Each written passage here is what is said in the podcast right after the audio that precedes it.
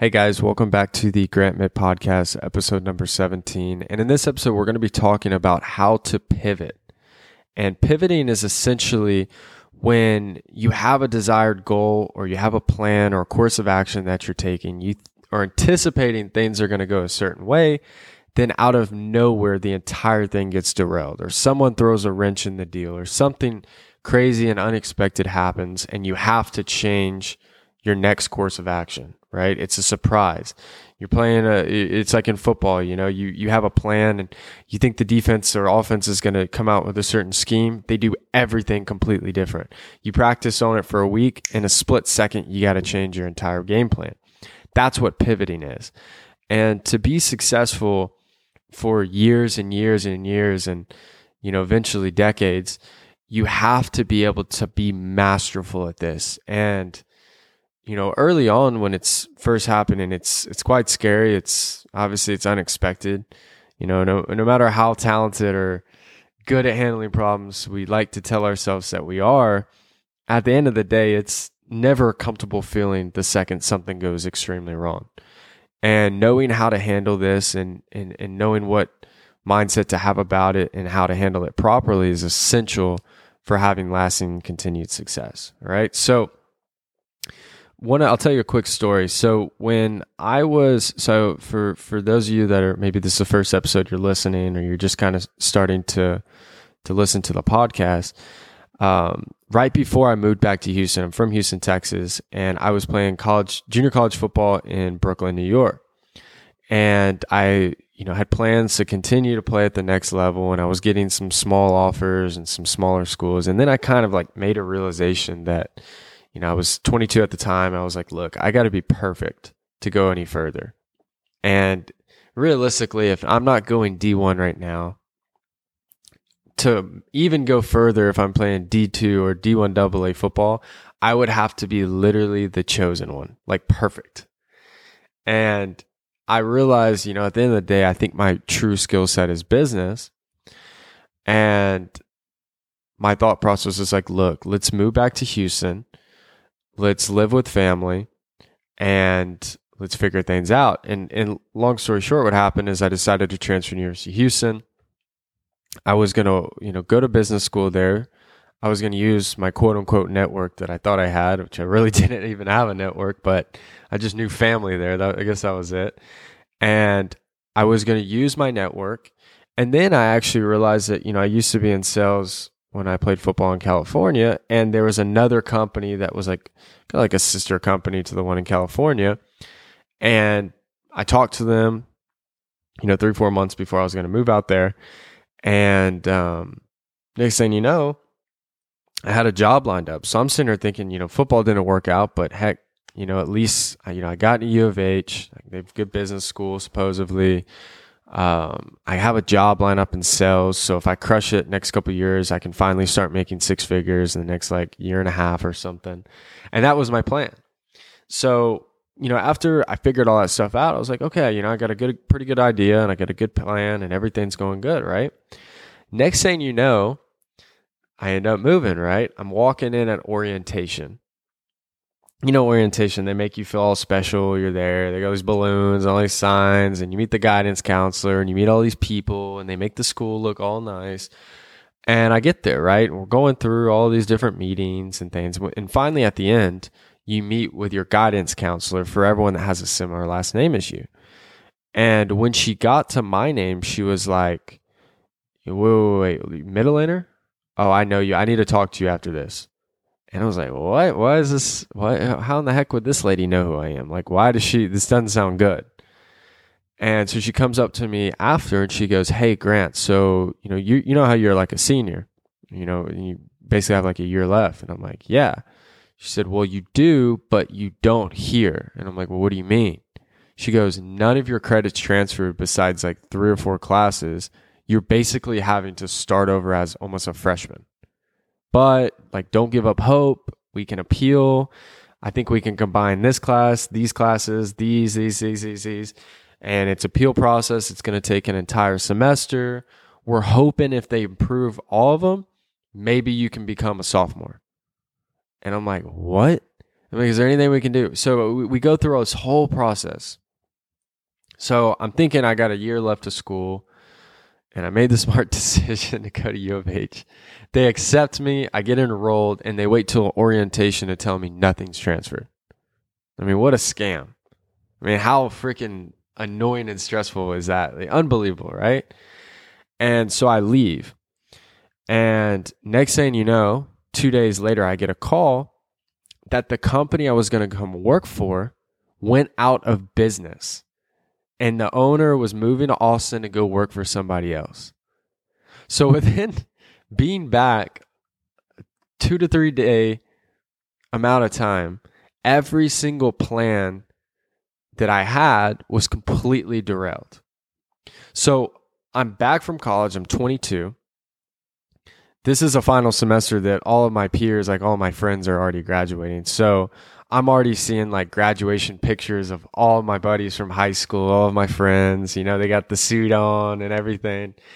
And they're all excited, you know, about to graduate college. Here am I, football career pretty much failed. Come back to U of H. I'm sleeping on my mom's couch. I'm 22 years old. I had a girlfriend at the time that was, you know, not very supportive say the least was i mean complaining about how how are you 22 and still in college? How this blah blah, blah you know just that type of thing. And i'm and i'm already hard on myself as it is and i'm like what in the hell do i do? And this is what's so important. This is why i tell you guys this story is you know they say the the saying you know life it's not what happens to you it's how you handle it. It's so true because I was faced with that problem. And after talking and communicating with so many people, it would have been very, very, very easy for me to just get depressed, blame the coaches at my college, blame U of H, blame my maybe parents or something, blame all these other people for the situation that I was in. And I could have done that. And I could have, you know, said I was depressed or something and and pouted and been sad and just flown the white flag up. I could have easily done it. But thank God I have a hard head. And what I did in this situation is what changed my life forever. This was the, over this two month span, I would say, is the reason everything has happened the way it's happened. It's 100% why. And I wish I could tell you guys that I got this amazing advice from a family member, a friend, or anything. It didn't. It didn't at all. You have to dig down deep and you have to be tough. You can't give up and you have to make decisive decisions. So what I did is I was literally I'm sitting in my car at U of H and I'm like, okay. I just kind of had an effort moment where I was like, this is where I'm at. I'm broke.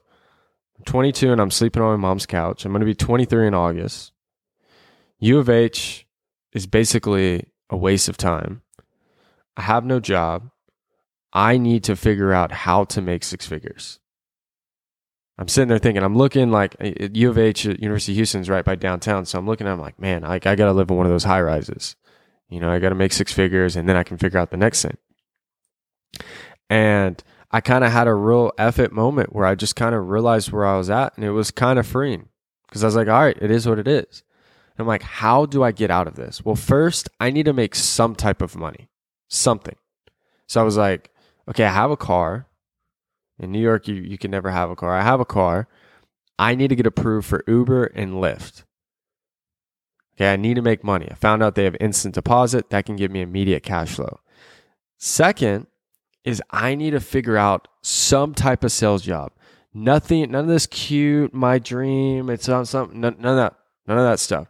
What can make me money? Okay, because think about it. No matter what you want to blame, what happened previous and what led me to the moment I was in, broke on my mom's couch, school, you know, basically a freshman, even though I'm 22 years old. All of my other friends are graduating Football doesn't work out, no business opportunity. At the end of the day, that was my fault. It was my fault. I had no one else to blame. It was me that was, I was a common denominator and I was a person that was in all these different situations and it was because of me. So, first thing, I'm like, I got to make money. I apply to every single thing for Uber, Lyft, Uber Eats, all those things. Okay. Then I'm like, okay, I need to make six figures. How do I make six figures? I literally got on Indeed, which is a job board ad. Okay. For anyone that's outside the United States, basically where you apply for jobs. And I searched sales jobs and then I put 100K plus. And I'm looking through and I just like, it flashed in part of, like literally in my head. And I was like, wait, remember I was in California? Everyone was talking about solar. Is there solar companies there? Is there solar companies here in Texas? I searched solar sales jobs, like three or four pop up. I applied. I, I, I apply to all of them. I fix up my resume. I make it look good, and I apply. Okay, I apply. I go back and I go figure out what I need to do for Uber. Apparently, I got approved for like Uber Eats super fast. And I think that day, if not next day, I can't remember when I got approved, I immediately started working. So I would wake up like eight, eight in the morning, eight, nine in the morning, and I would Uber Eats or Uber from nine in the morning to 10 and 11 at night. Sometimes if it was like Thursday, Friday, Saturday, when people were going out, I would do it till like two to three in the morning. And so what I was doing is I was like, man, I got to make a thousand bucks a week. So I was hustling, just Ubering 24 seven. And then when I was waiting on people or waiting on rides or waiting to, to get a pickup order, this is so funny talking about now, but when I was waiting to get a pickup order, I would apply for other sales jobs. Because my thought was like, look, if I get in front of somebody, I'm going to find a way to get the job. I just got to talk to them. So, about a week and a half later or so, I get this email from a solar company. They want to do an interview. I do the interview. I, it's a Zoom interview. I got a suit and tie on and everything. And I get to the second round. Second round goes good. Boom. I get to the third and I get the deal. I get the job. Another week passes. I start training. By February, I'm going through training. You know, middle of fe- February, I'm closing my first deal as a sales rep, youngest person in the entire office. So, this is my point is pivoting is essential and I have to pivot as as a business owner and as and for you guys listening whether you're you're starting out or you work at a company you have your own business you're you're in sales you're in management whatever you do as you go up you're going to have more constant problems they only get bigger i can i kid you not literally before i jumped on to make this podcast was working on fixing three issues and right before i started it one of them got resolved it is an ever moving process. Like it, it it's it's it's inevitable. But what happens is when you get so used to having to solve problems and fix issues, you start to become good at it because you don't get overly emotional. You become a great problem solver. You get more creative and you start solving more issues. And what was so important and why I tell you guys how monumental me not getting emotional and sad and depressed when I was in that moment is that's the difference because it, had nothing to do with me being skilled or knowing something or reading some cute motivational book or something, well, you know, it's a bunch of BS that way. No, it was me not accepting that that was my life. Like my standards were so high and I was so committed to finding a way to as a young salesperson, you know, I got to first make six figures. I got to move out of my mom's house. I got to do this. That I refused to take no for an answer and I looked for other solutions. And because that was the case, the world presented more opportunities for me. And then when I got to those opportunities, that's when I started making other moves and executing. You have to look at this, guys, is I know it's, you know, we're brought up in school and everything is taught around a test. And once you do this test, you're good. You did it. You don't have to worry about that stuff ever again. Life doesn't work like that. You will never reach the land of comfort. And everyone, even if they don't consciously think it, many times we're all longing for that one time, that one you know, day where you finally make a million dollars or whatever the number is, and suddenly all your worries and problems go away. But that's never going to happen. And you have to learn to love the problems, anticipate them, and then go out of your way as a business person, as a leader, as a as a husband, as a as a wife, father, wife, whatever. You have to be a person that can handle these problems gracefully, adjust, and get back to work. Because if you get overly emotional and you start blaming people, you will uh, you will never find true success because what the most beautiful thing is is I have a rule that always blame yourself for everything. At the end of the day, yes, something quote unquote could happen to you. But the way that you handle it, or maybe the way you set it up that made the person make that decision. You know, for example, like let's say someone picks the next guy or girl over you for the for the promotion. You could go, "Well, he doesn't like me because of this and this and this and this." That might be true, but whose fault is it that that boss or that person didn't love you? Because if you were just that good and you set yourself up the right way, you would have positioned yourself for that promotion. We have to simplify things that we do, guys, and we have to realize that nothing just happens. And as you go up in life, the levels get harder and the problem solving gets harder. It's not just, oh, this person did this because of that and we're done there's so many different moving parts and parties and people and emotions and feelings and money and ego and and and, and drive involved in all of these different things when we're trying to move up and make decisions especially when it involves big money. We have to realize that every single person at the end of the day whether we like to believe it or not is ultimately out for themselves and their families and that doesn't mean they're going to all do horrible things. That's not what I'm saying. But everyone has to pay bills. Everybody has to take care of their family. Generally, people want to be successful and move up. And we have to understand that that's the way it is. And we have to accept that and make calculated, smart decisions that will put ourselves, our teams, our, our, our visions, our companies in the right situation to create lasting success.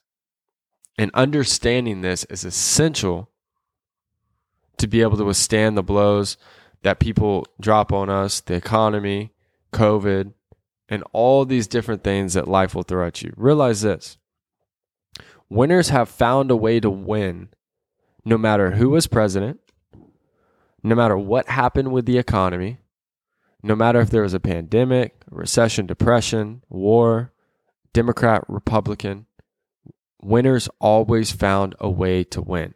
And it's so interesting that some of the most innovative companies, some of the best leaders ever to live, all came out of the worst situations on paper that the world's ever seen. The best presidents, the best leaders, they all made it happen when times were the most difficult because that's when everybody goes crazy. That's when there's chaos. That's when everyone loses their mind. They blame the outside source and all the sheep get in line and do what they always do. You have to be the person that thinks differently.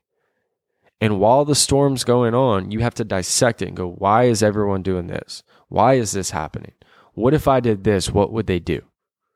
And start diving deeper into the problem and make different decisions so you can have a different result. So appreciate it, guys. That's going to be it for episode 17. Um, thank you again for all the comments, the great reviews, and and you know nice messages you guys send.